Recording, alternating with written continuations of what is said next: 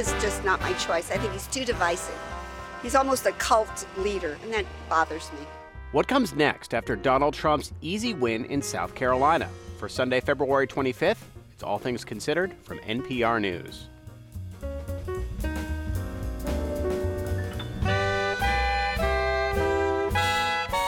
I'm Scott Detrow. Just what is going on with the new Major League Baseball uniforms? We'll take a look, but maybe not too close a look at the pants.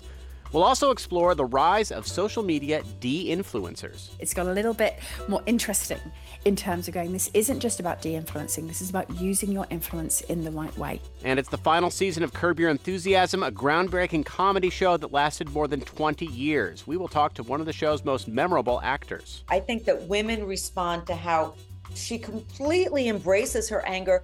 That and more after these news headlines. Live from NPR News in Washington, I'm Janine Herbst. Former President Donald Trump's victory in the South Carolina presidential primary last night puts him one step closer to winning the Republican nomination.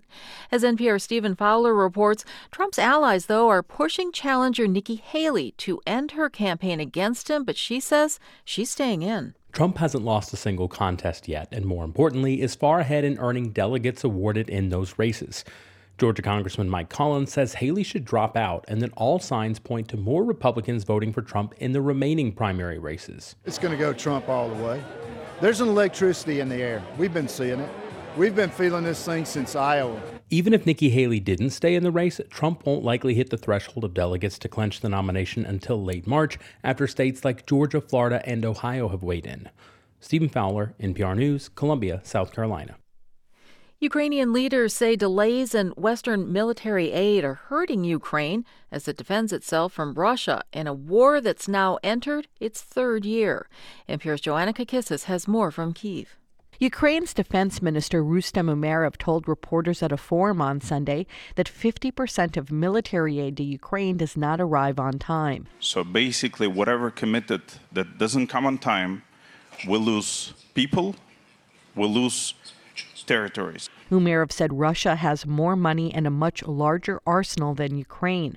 Alexander Kamyshin, Ukraine's Minister of Strategic Industries, told NPR that his country is rapidly developing weapons of its own. So at this point, we are quite capable to produce at least the basic range of weapon and ammunition we need, almost three times more then we get funds available. He says Ukraine is seeking investment from Western allies to help scale up arms production.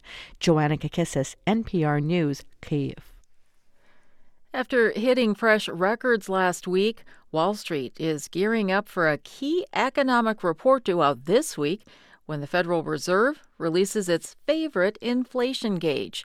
NPR's Rafael Nam has more. A critical question for markets has been when the Fed will start cutting interest rates. That will depend a lot on inflation, so investors were disappointed when data on consumer prices earlier this month showed inflation running a little hotter than expected. Markets are now bracing for another big inflation report out on Thursday. It's called the Personal Price Consumption Expenditures Price Index, or PCE Price Index. This one is not as well known as consumer prices, but it is an indicator that's important for the Fed and for markets. Rafael Nam, NPR News. And stocks ended in mixed territory Friday with the Dow up 62, the Nasdaq down 44. You're listening to NPR News. This is 90.9 WBUR. Good afternoon. I'm John Carpilio in Boston.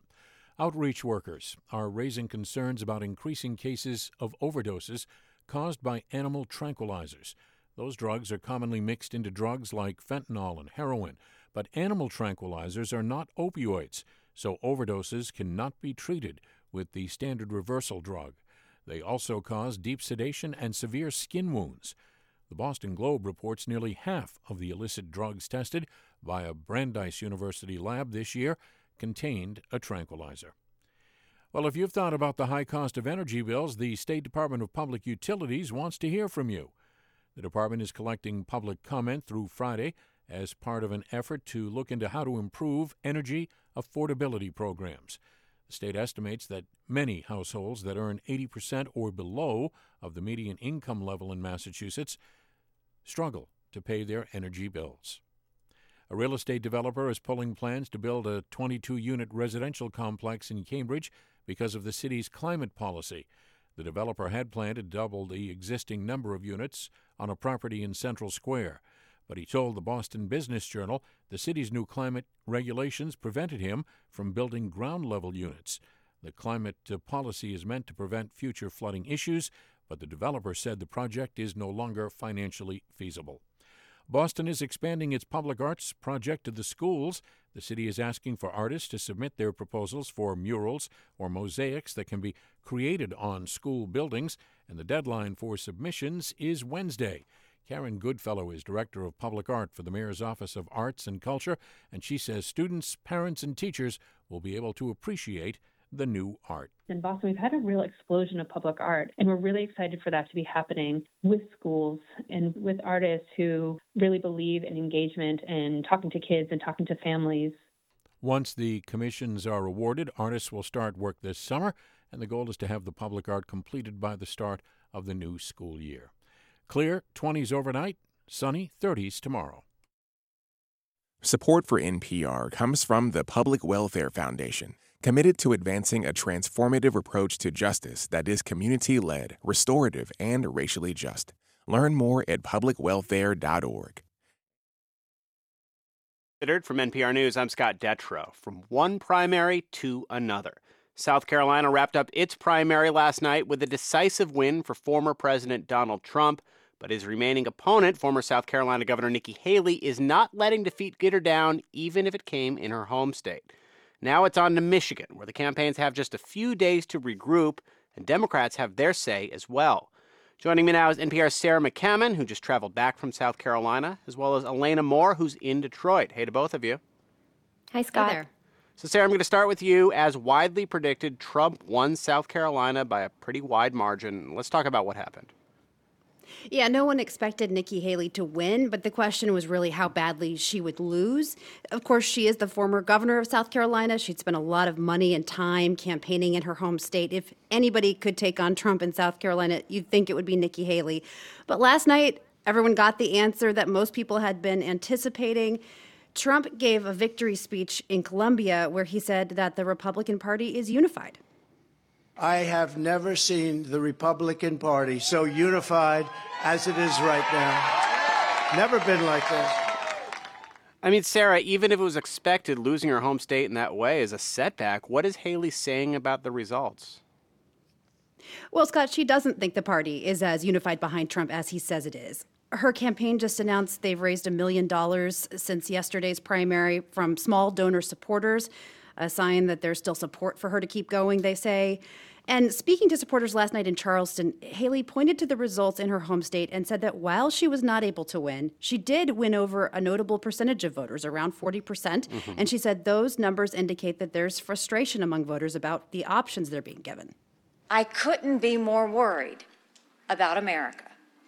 It seems like our country is falling apart. But here's the thing America will come apart if we make the wrong choices. Haley says voters deserve a choice, but so far, Scott, most Republican voters are choosing Trump. Yeah. Elena, shifting to you, the next primary is just two days away in Michigan. What's going on there? Well, you know, Michigan may be a really important swing state in the general election, but right now it doesn't seem like there's a lot of candidate buzz. Nikki Haley has two rallies planned in the state, but of course, you know, former President Trump is dominating in average state polling here, and neither Trump or Biden have any public appearances announced in Michigan ahead of Tuesday, which is kind of notable given that this is a state that was key to Trump's victory in 2016 and Biden's in 2020. Right, and by a pretty small margin each time, but but but speaking mm-hmm. of Biden, he is, as you said, on the ballot. He is expected to win easily, but he's facing opposition there, uh, and there are real questions about how broad it may end up being. Explain what's going on. Right. So over the past month, there's been a growing write in campaign called Listen to Michigan. It was started largely by younger Arab and Muslim American organizers in Dearborn who oppose Biden's handling of Israel's war in Gaza. And the goal is really to get folks to write in uncommitted on the ballot as a form of a protest vote.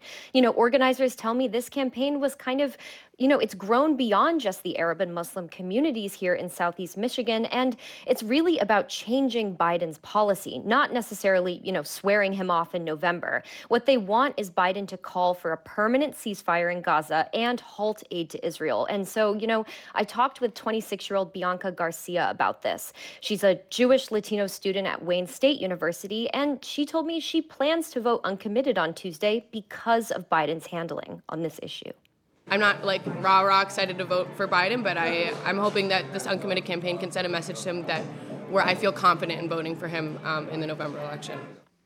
You know, and she told me that voting for Biden, you know, which she did in 2020, to be clear, was never an easy decision. But when she looks at Trump and his policies, she didn't really have much of a choice. Yeah.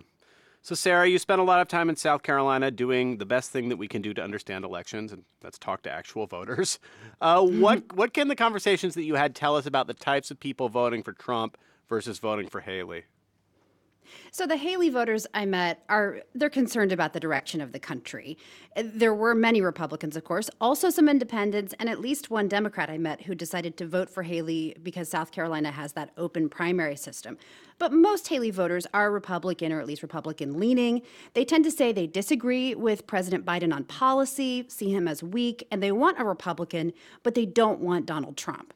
I met Betty Breedlove at a Haley rally outside of Charleston on Friday night. Trump is just not my choice. I think he's too divisive. He's almost a cult leader, and that bothers me. On the other hand, she thinks Haley can bring the country together and she wants someone younger to lead the country.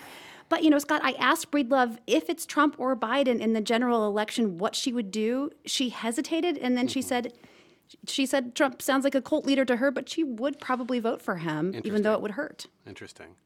All right. So again, uh, Tuesday is one of these days where you both have the Democratic and Republican primary at the same time. Hasn't always been the case. So let's flip back to Democrats here. Elena, with the general distrust of Biden among young progressives in Michigan, what effect might that have on the results?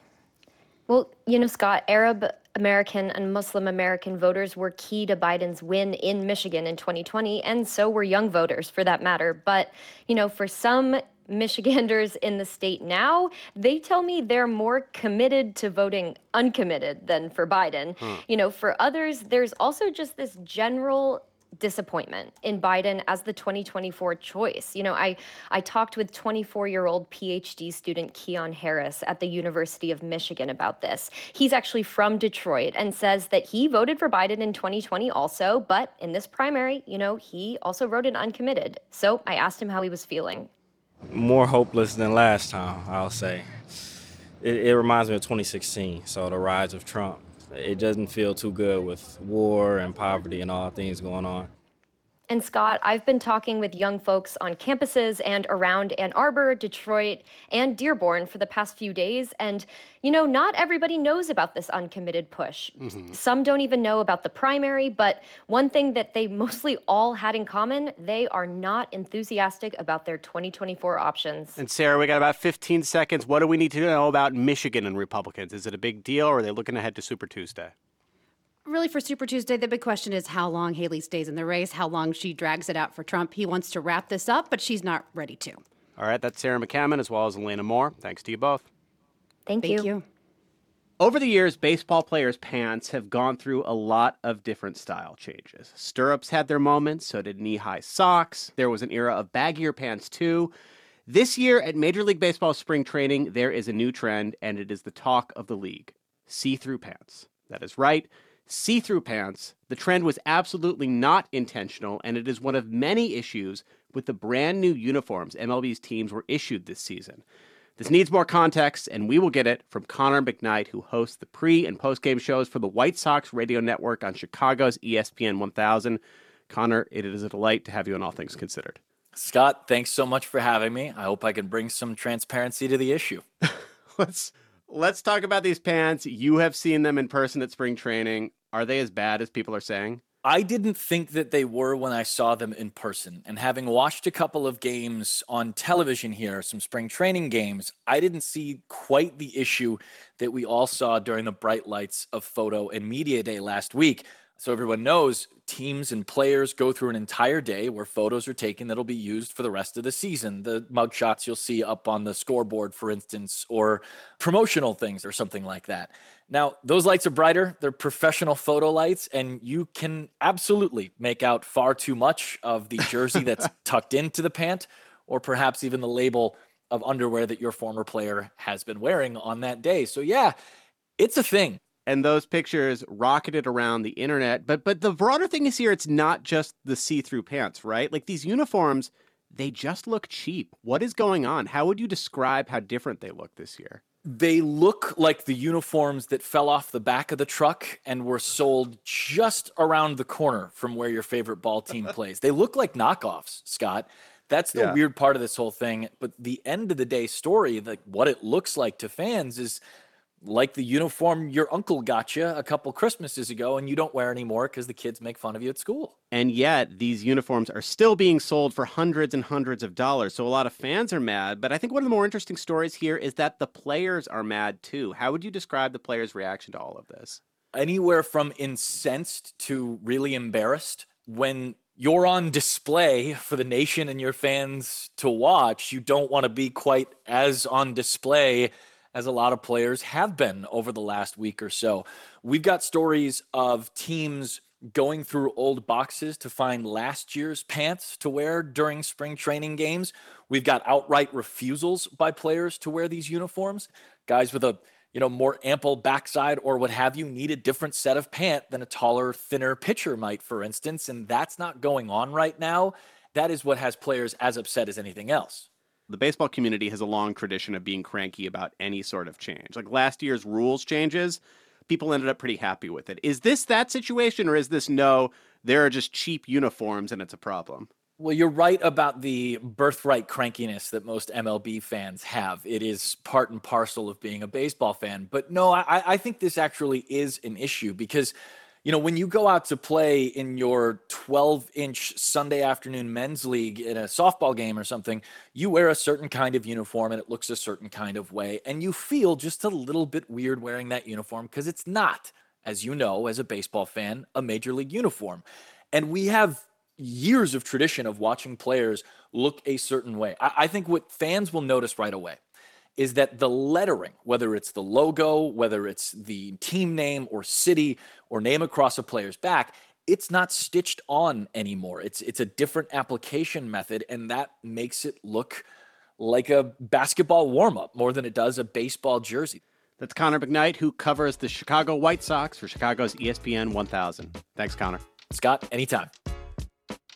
You're listening to All Things Considered from NPR News, and I'll just say the NPR softball team's uniforms, they look good.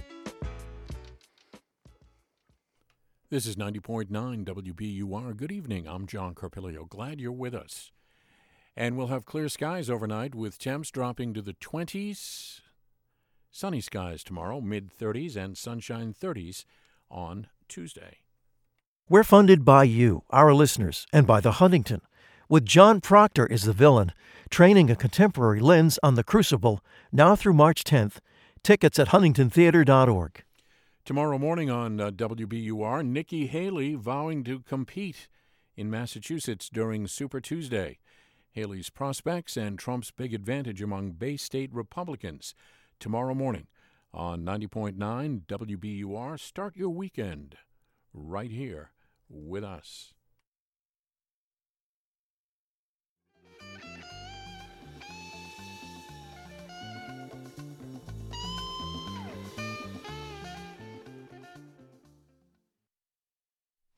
I'm Janine Herbst with these headlines.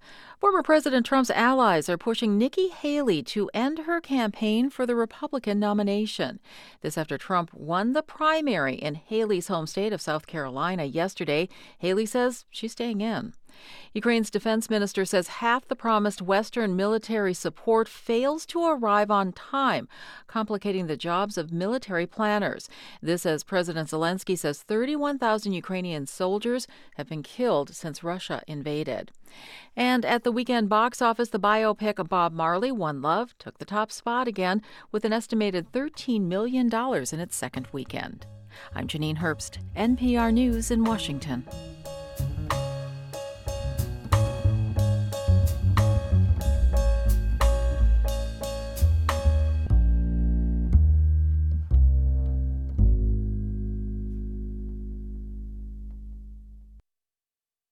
Support for NPR comes from this station and from Progressive Insurance, home of the Name Your Price tool so drivers can see coverage options at progressive.com or 1 800 Progressive. Price and coverage match limited by state law.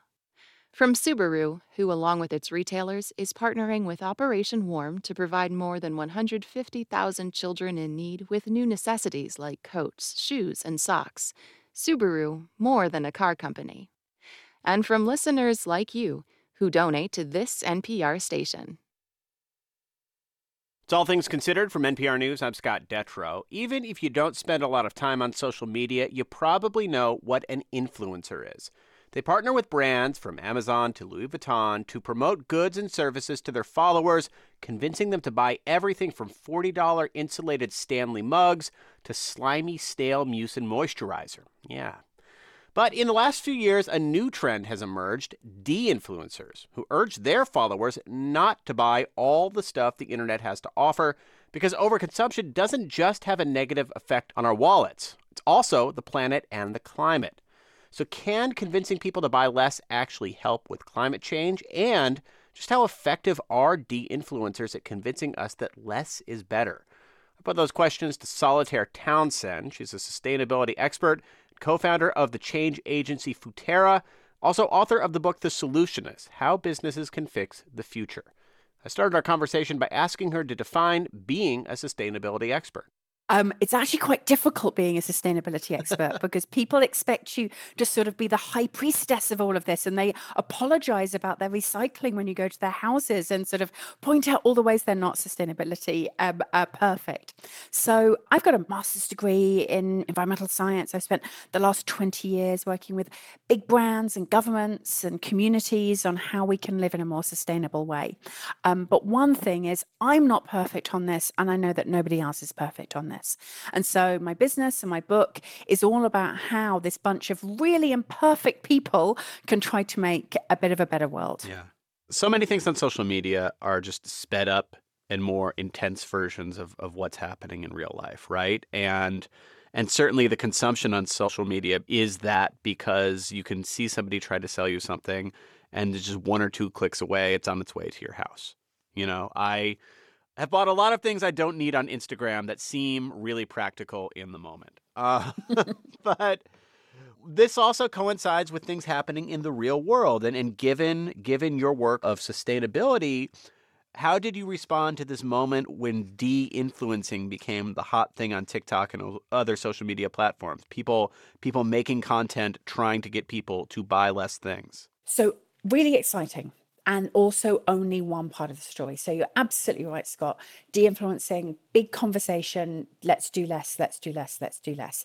But there's actually a whole lot of things we need to do more of. So, one of the things which we started doing was reaching out to a lot of these fantastic creators and saying, if you want to talk a little bit less about what to buy, can we talk a little bit more about how to live? Can yeah. we talk about sustainable lifestyles? And so, what's happening now is that folks are beginning to do both. It's got a little bit more nuanced, it's got a little bit more interesting in terms of going, this isn't just about de influencing, this is about using your influence in the right way. And what are some ways that that what's going on in de-influencing ties into big questions about climate and, and how to live more sustainably for the climate? So for many of us, like, you know, we've known for a really long time that, you know, we've got to do our recycling. Maybe we've got to be a bit more careful with energy, about how we travel, about how we eat. But the science, right up until recently, wasn't backing that. And then just in the last couple of years, the Intergovernmental Panel on Climate Change, these are the all scientists from all over the world. They're sort of the gurus of, of what's actually happening out there on um, on climate. They included a chapter in the most recent report on socio-cultural and behavior change. In short, that means that what all of us people, what all of us consumers, what all of us um, normal folks can do is we can make a real difference on climate change. And they identified a whole set of behaviors which, if done at scale, if most of us did them, would save 5% of demand side carbon. Now, that doesn't sound like very much, 5%, until you realize that the entire airline industry is only 2.5%. So this is now huge. We've all got a role. And in that report, they mentioned influencers. They actually talked about the role of influencers and media in helping all of us to try to make some of these changes. And I understand Futerra has done research on the effect that influencers and content creators can have here. Can you can you tell us what specifically you found? Absolutely. So, working with various other partners, we were like, well, let's actually ask some creators what they think about some of this. And vast majority of social media creators, like these these uh, folks who watch online, who are talking about shopping, who are talking about makeup, who are talking about food, who are talking about their kids, seventy six percent of them really want to talk about sustainability more in their content, and over ninety six percent of them say that when they do talk about this, that they get really positive engagement. That most most of us who are following them really want them to help us with this. They want us to show them what to do. We, we want them to model these behaviors. You know, when you look at a lot of steps that people can take when it comes to climate, there's a criticism that there's steps that are a lot easier to take if you're more well off, right? It's expensive to put solar panels on your house, it's expensive to buy an electric car. What do you make of that criticism when it comes to the area that we're talking about here? People offering you more sustainable uh, products on the internet or are arguing about ways that you can change your online shopping habits on TikTok to be more sustainable. I think there's a bit of a danger that lots of people are trying to sell us ways to save ourselves from eh, out of sustainability. You can't you can't buy your way out of sustainability alone. Like of course we need to change our purchasing habits but one of the things which uh, we saw within the de-influencing trend was people saying hey yeah consumption is bad buy this product instead. Um, and there's you know there's a bit of an irony within that. So we've got to be really careful of the fact that actually sustainability doesn't just become an additional consumption trend where we're buying everything which we're already buying and now we're buying more sustainable products on top. What you want to do is you want to try to swap things out. So find a sustainable version of what you've already got, swaps rather than additional purchases. Because I don't want folks to lose money trying to be sustainable. You shouldn't have to do that, not least because so many of the things which we need to do for sustainability, insulation, changing how we travel, um, changing changing our diet, they should actually save you money instead of being additional purchases. Yeah. Do you see any downsides here when we're talking about this de-influencing trend? Uh, I think the word, the downside I see is trend. Trend you know, this is a long term change that we need to make to how our systems work and how we behave. But this is most definitely not a trend. And I think that's one of the things which we've got to be really careful on in social media is that this is a long term support. And that's one of the things the creators can really, really do is to do this consistently over time until it's part of their lifestyles and helping it to be part of ours. Um, which, you know, we all know that the habits can take a long time to change. They don't change in a trend. Yeah. I actually want to see de influencing becoming sustainable living. That's Solitaire Townsend, the co founder of Futerra. Thank you so much. Thank you. It's All Things Considered from NPR News. I'm Scott Detrow. Language researchers just released the latest version of the Ethnologue, which aims to catalog the state of all of the world's languages, all 7,164 of them. Many of these languages are endangered. Some have so few native speakers that you can count them on one hand. In the U.S., for instance, 193 of the 197 living languages are endangered, and one of those languages is Caddo the native language of the Caddo Nation, a tribe native to the area where Texas, Louisiana, Oklahoma, and Arkansas meet. There are just two fluent Caddo speakers left, and they're both now in their 90s. But a younger generation is working to reclaim their native tongue. Elena Taulate is Caddo, and she's the language preservationist for the Caddo Nation. Elena, welcome to All Things Considered. See Sira wawa, kumbakiha na hasine, ku kumbakiha Elena Taulate na inkanishi. Hatsiyasana haime kunamita. Kutsiyasana hayano hasine hakayaba. Hakuhani wisnusa hasine kabakaya. Siketsitsota kutsahanisti. Kusina. Thank you, Scott. My name is Elena Taulate. I live in Oklahoma City, and I'm learning Caddo language from our elders. Tell me how you first became interested in this work of preserving this language. I first became interested when I was a kid. My heroes are my great grandparents who were Caddo speakers. From there, my interest grew. I went and studied Native American language revitalization at the University of Oklahoma, and today I'm employed by my tribe, the Caddo Nation of Oklahoma, to hopefully bring our language back. I mean, I guess I guess it's it's maybe a straightforward answer of, of there's just a handful of people left who can speak it, but but why did that jump out to you as this is what I need to focus my time on? This is what I need to focus my energy on, preserving this language. Our language encodes so much information about our history, our spirituality, who we are, our cultural values. So when we're mm-hmm. able to preserve our language, we're able to preserve other aspects of our culture as well. Can you help me understand how you go about doing this? How do you and other preservationists try to to save and then spread a language that has been dwindling in terms of the number of people who are still speaking it and understanding it? There's a couple of different approaches. I think here at the Caddo Nation, we try and go the preservation and revitalization route. So, preservation entails documenting and archiving the history, stories, language, songs, and culture, typically from our knowledge keepers, most of which are quite elderly now.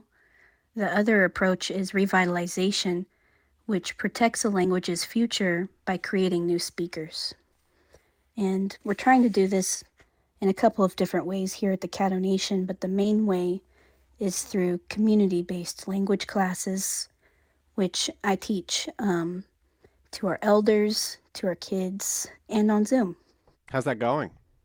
It's going excellent. It's going so much better than I initially expected. I was a little bit worried that our community uh, wouldn't catch on, but there's so much passion, there's so much drive, and I have to give it to our community. We're working together and we're making such amazing progress. What are some of the ways that you encourage people, whether it's one on one or whether it's teaching classes? Because, you know, learning a language can be really hard. It can be really discouraging sometimes. I try to encourage people by reminding them that um, we're all learning here together and we really can't do this without each other. Just letting people know that any anxieties that they might feel are natural. We wouldn't be hard on a little baby who's learning their first language, so why would we be hard on ourselves for learning our language? It's something that we should all be proud of. We know that our ancestors are cheering us on. I hadn't heard language learning framed that way before. That's a really great way to think about it. You you introduced yourself in Caddo, and we'd love to hear more of it spoken. I understand you, you brought a short story with you to share with us? Sure. I think I'll tell a, a short kid's story about how the turtle got its squares. Batna chaya.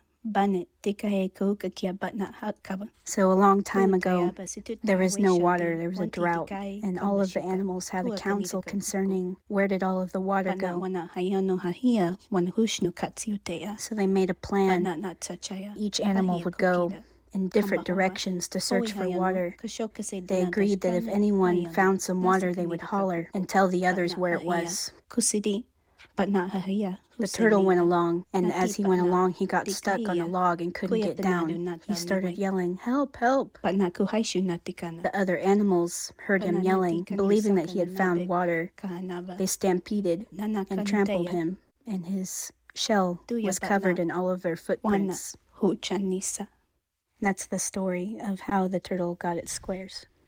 What's your favorite part of learning and speaking Caddo? Is it is it the language itself? Is it is it the, the the history it ties it to? Is it discovering stories like this? I think my favorite part about our language is that I honestly think it's the most beautiful language in the world. I'm a little biased though. and uh, but the other part that I love about learning our language, like you said, is um, the deep meanings behind it and the insights that it can give us about our worldview and how we think about, talk about, and relate with each other and our land and how it all just ties everything together, I suppose. That's Elena Talate, language preservationist for the Caddo Nation. Thank you so much. Thank you, Scott.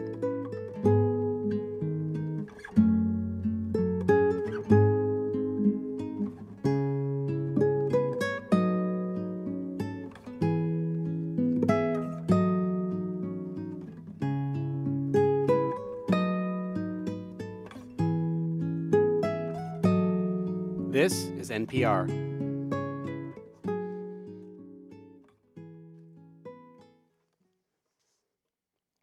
Long before smartphones made finding out the time or temperature as easy as glancing at your screen, you could pick up your landline, that was the thing, and call time and temp.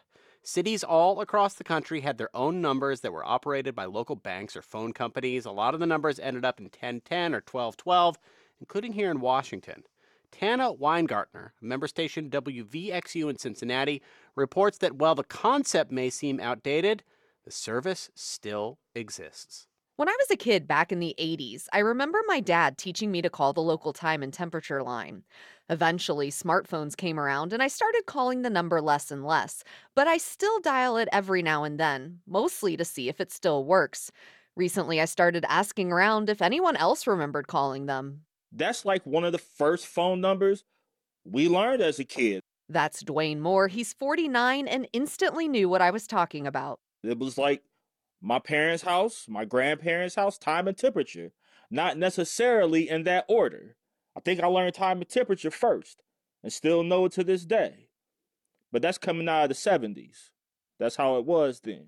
So the weather lines have actually been around for generations. Lauren Bruce has worked for the weather lines for the past 15 years, doing just about everything but recording the forecasts. So if people needed to know about urgent weather that was coming, they installed these weather lines all across the country to check and see do we need to evacuate? Is something big coming? Bruce says people used to rely on them all the time, not just during storms. Popularity peaked in the 1990s, but Bruce says there are still millions of calls annually, especially in Ohio, where people called the weather line 295,000 times just last January.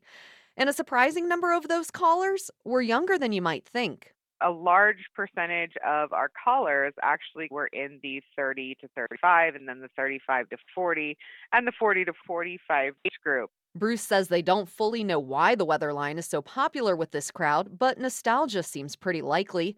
That's the case for me, and anecdotally, I've heard about people handing out the weather line when asked for their phone number, like in a bar or when filling out random forms. Thank you for calling the Weather Service. Here's the latest weather forecast for Cincinnati for Friday, February. This is the 16th. voice of Keith Allen. He's one of the last real live people recording the weather for Clearly IP. AI is taking over. The product that I put out, uh, I'm very proud of, and I, I want it to be accurate because people plan their lives hearing my voice. Allen's 82 and lives in suburban Washington, D.C. He does forecasts for more than 20 cities across the country. They plan their days on what to wear. And if there's dangerous weather, ice, snow, people are going to be more cautious. Allen is quick to point out he's not a meteorologist, he's just obsessed with weather. He gets raw data from NOAA and has spent time learning about different weather patterns and peculiarities in each city he covers. He even sometimes uses online traffic cameras to see how things are looking. Of course, before the live streams, he had to get a little creative what I would do is I would just call a number at random in those cities and you know tell them, "Oh, I'm sorry, I've got the wrong number." Uh, by the way, how's the weather there in Cincinnati? Allen's been voicing the weather for decades. He says it's a calling. So maybe next time, before you click the weather app, go old school and dial time and temp. For NPR News, I'm Tana Weingartner.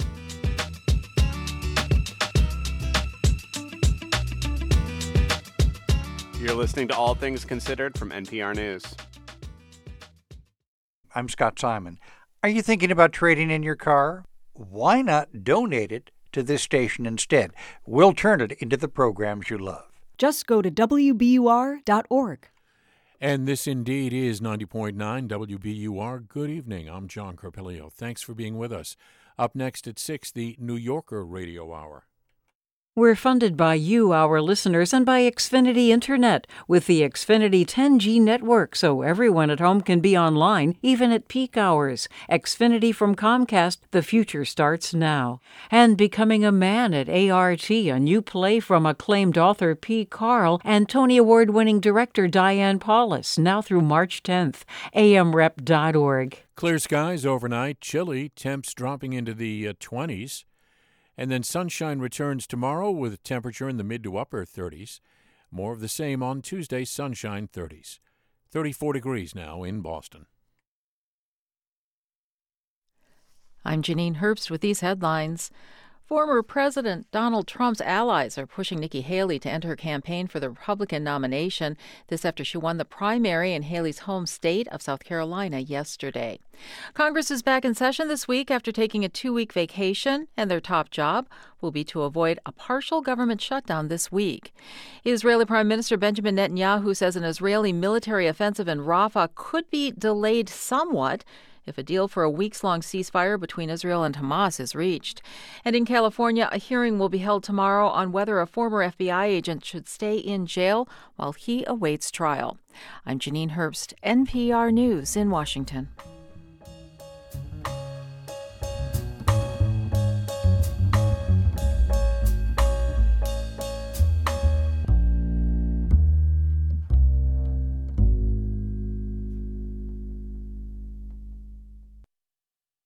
Support for NPR comes from this station and from SmartMouth, committed to the prevention of bad breath for 24 hours. SmartMouth mouthwash, toothpaste, and more can be found nationwide at stores or at smartmouth.com. From the Lodestar Foundation, inspired by the principle that helping someone else less fortunate is a path to a happier, healthier, and more meaningful life. Learn more at lodestarfoundation.org. And from the Robert Wood Johnson Foundation, at rwjf.org. This is All Things Considered from NPR News. I'm Scott Detrow. For over 20 years, the hit HBO comedy Curb Your Enthusiasm has been making its fans squirm and gasp and laugh their heads off. And throughout that long run, actress and comedian Susie Essman has been the heart of what makes the show so special. Fans cannot get enough of her character Susie Green's roller coaster relationship with her husband Jeff and his best friend Larry David. Great, Larry. It's sick, Jeff. All right, you know what, Larry? I can handle this. He's my husband. Jeffrey! Oh. Larry, what the hell did you do to my picture? And now the show is currently in its 12th and final season. So when we spoke, I asked Susie Essman what it feels like to wind down the show after so long it feels great in a way. I mean, I, I I'm so oh God, I don't want to sound so Pollyanna-ish, but I feel so privileged to have been a part of this show all this time. Yeah. To actually, as an actress, as a comedian, to get a job on a show that I would actually watch. You know, I would have taken any job in 2000 on any crappy sitcom that was on the air where I could make money, but that I got so lucky to be on a show that I actually would watch and and love and be a part of the the creative process with a brain like Larry. It's just been pure joy and I feel more joy about it being over than kind of sorrow, really. It's just, I just feel so lucky to have been a part of it. I like that mindset because we don't get much uh, Pollyanna ish on Curb. no, you get no Pollyanna ish on Curb. Like you said, th- this show started in 2000. Uh, at that point on HBO, it's in the shadow of The Sopranos and Sex in the City. Right. Was there a moment in the early seasons where you knew, wait a second, this thing has legs? Maybe not 23 years legs, but this is a good show. This show can stick around as long as it wants. Well, in the beginning, we were kind of like the ugly stepchild. You know that that's what we felt like. You know, we were we were uh, their little experiment, their little comedy experiment, and we had no budget. We didn't even have trailers. It was just this kind of slapdash operation. But around season three, anecdotally, I started noticing people stopping me in the street in New York. Mm-hmm. So that's when I started thinking, you know, oh, maybe there's something going on here with this show. But I never, I had no contract in those days. I had no idea if the show was coming back or if I was coming back or, you know, what was going to happen. Tell us about your relationship with this this character you've inhabited and how maybe how it's changed over the years or, or what sticks out to you about Susie Green. You know, what sticks out to me about Susie Green is what I think resonates with people. People always think it's the language, but I think it's her comfort with her anger. I think that women respond to how she completely embraces her anger. She doesn't feel bad about it. She doesn't feel like she's not being a, a good little girl, you know. And I think that it's given people, women especially, permission to feel their anger because I mean, I don't know about you, Scott, but I'm in a rage all day long. Me, me too. I never get to deal with it like Susie does or like Larry does. That's the whole thing. It's the release. Larry and I have never in all of these years discussed the character. It just kind of evolved in this very organic way. We've never to this day discussed the character or Yeah. our relationship. I mean, that improv is such a part of the show's lore. It's something that, that the people who watch it love about it. It's something I know you and, and Larry and the other cast members are asked a lot ab- uh, about. I'm wondering, over the years, did the way you approach that change? Did you become more self-aware? Like, oh, this this this show is special because of that freedom. Did you think about it differently because of that? No, uh, it, it, it that hasn't changed at all. I think what's changed is my appreciation of how extraordinary of of a opportunity it is because I don't know any other job I could have had that I would have been so much a part of writing what goes onto the screen. Mm-hmm. It's such a collaboration how anybody who acts on Curb is a part of the process, is a part of the creative process in a way that you're not on any other show that you, you're given a script. So it's it's just completely joyous and and there's a freedom to it that unfortunately I don't know that I'll ever have that opportunity again because people try to do curb like kinds of shows and they don't have Larry's story brain. Larry's brilliance it- it- there's so many levels of Larry's brilliance, but I think that the main thing about Larry is his story brain. He has such a sense of story. And if you take apart each episode, you see how densely woven the stories are. Do you have a favorite scene or a favorite moment or episode from over the years? Oh God, I have so many. There are just so many. Uh, probably my favorite is probably from The Doll, which is season Yes. two, the driveway scene, because that was when I think the relationship was really established between Susie and Larry and Jeff. You see how they live in fear of her. The kid is home hysterical because her doll, Judy, has been decapitated. Because you two sickos took the head for God knows what reason. Some voodoo you're doing. Where is it? And that was the first time that spaghetti Western music was played as kind of my theme song. Where's the head? So that's probably my favorite. There were a few questions that I felt like I had to ask you, and of course, I do have to ask about Susie's outfits. They're so off the wall, from flowers Yeah. to cheetah prints to bright colors. What do you think that tells us about her personality, her character? Well, from my point of view, I kind of created that look to Yeah. begin with. And it was just then our, our wardrobe designers, uh, Leslie Schilling and before her, Christina Mangini, they just took it to another level. But the idea that I had for Susie's wardrobe was that I wanted, you know, you don't want to play yourself. I mean, some people do. I have no interest in playing myself. I'm with myself all day long. I wanted to play a character who I just, uh, you know, just had this idea about her that she was incredibly confident. She never questions herself in her wardrobe, in her behavior, in her opinions. She just completely believes that she's right. And she's completely confident that she looks fabulous and she could go out there with these crazy outfits looking just incredibly gorgeous all the time. That's her perception. The fact that she looks deranged half the time is another issue. Why do you think Susie stuck around with these guys for so long? Her husband cheats on her. Her husband's best friend. She hates the guy. Like, why do you think she didn't just say, like, get lost? I, I have to, I have, well, first of all, because they kept on casting me, Yeah. but I have to have to say that that's not really true. She doesn't hate Larry. You don't think? She doesn't hate Larry. She and Larry have a very kind of family brother sister relationship where you know she'll scream at him you're banned get out of the house and the next day she'll just say hey lad want to come to a dinner party all is forgiven all the time she doesn't hate him she accepts him as just a part of her life and why doesn't she leave jeff well you know she makes jeff pay jeff cheats on her he's got to buy her a new house he's got to buy her a new diamond ring he's got it. that's her that's her mo Well, I think the audience has been glad she stuck around. Yes, I've been glad she stuck around. Well, Susie Essman, I have enjoyed Susie Green so much over the years, and it was it was great to to talk to you. That's Susie Essman, who plays Susie Green on Curb Your Enthusiasm, which is airing its final season on HBO now. Thank you so much. Thank you, Scott. And sticking with funny people, the comedian and actress Jenny Slate has range from in your face characters like Mona Lisa Saperstein in Parks and Rec to voicing the gentle and deeply introspective Marcel the Shell with Shoes On in the Oscar nominated animated film.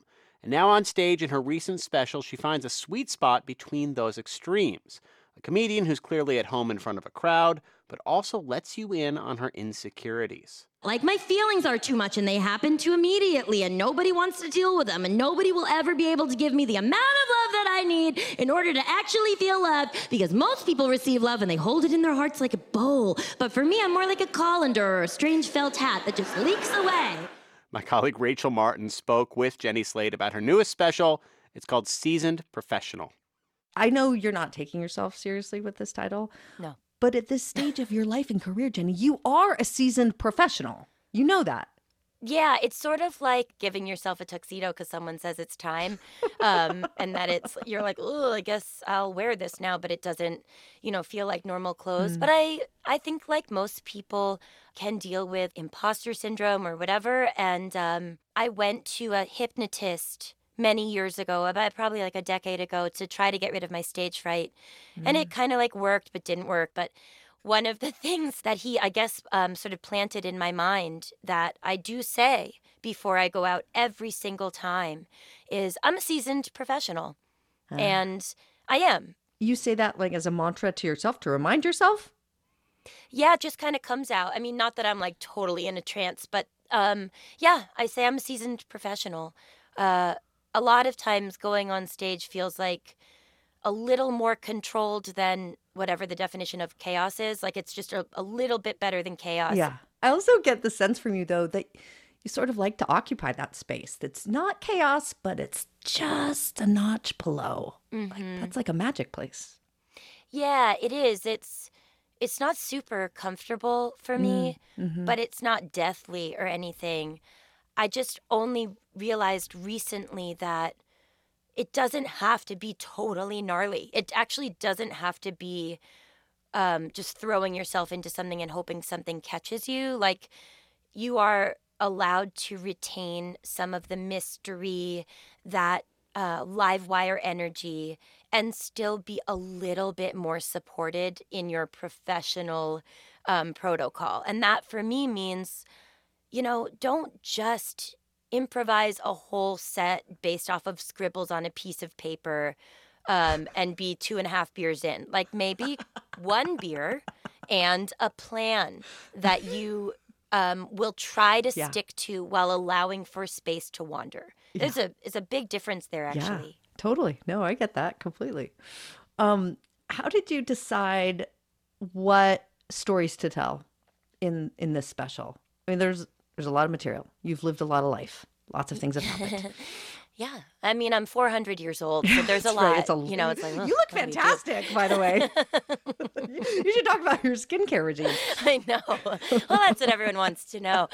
Just about my epidermis, and that was the the, the that was the title, the the understudy. My title. epidermis. Yeah, my epidermis by Jenny Slate, PhD. But um, I I'm 41 and a half. Congratulations. Thank you so much. Um, my head is still on my body, and I'm not. Yeah, I'm not a like living in a sarcophagus yet. I'm Still going, still ticking.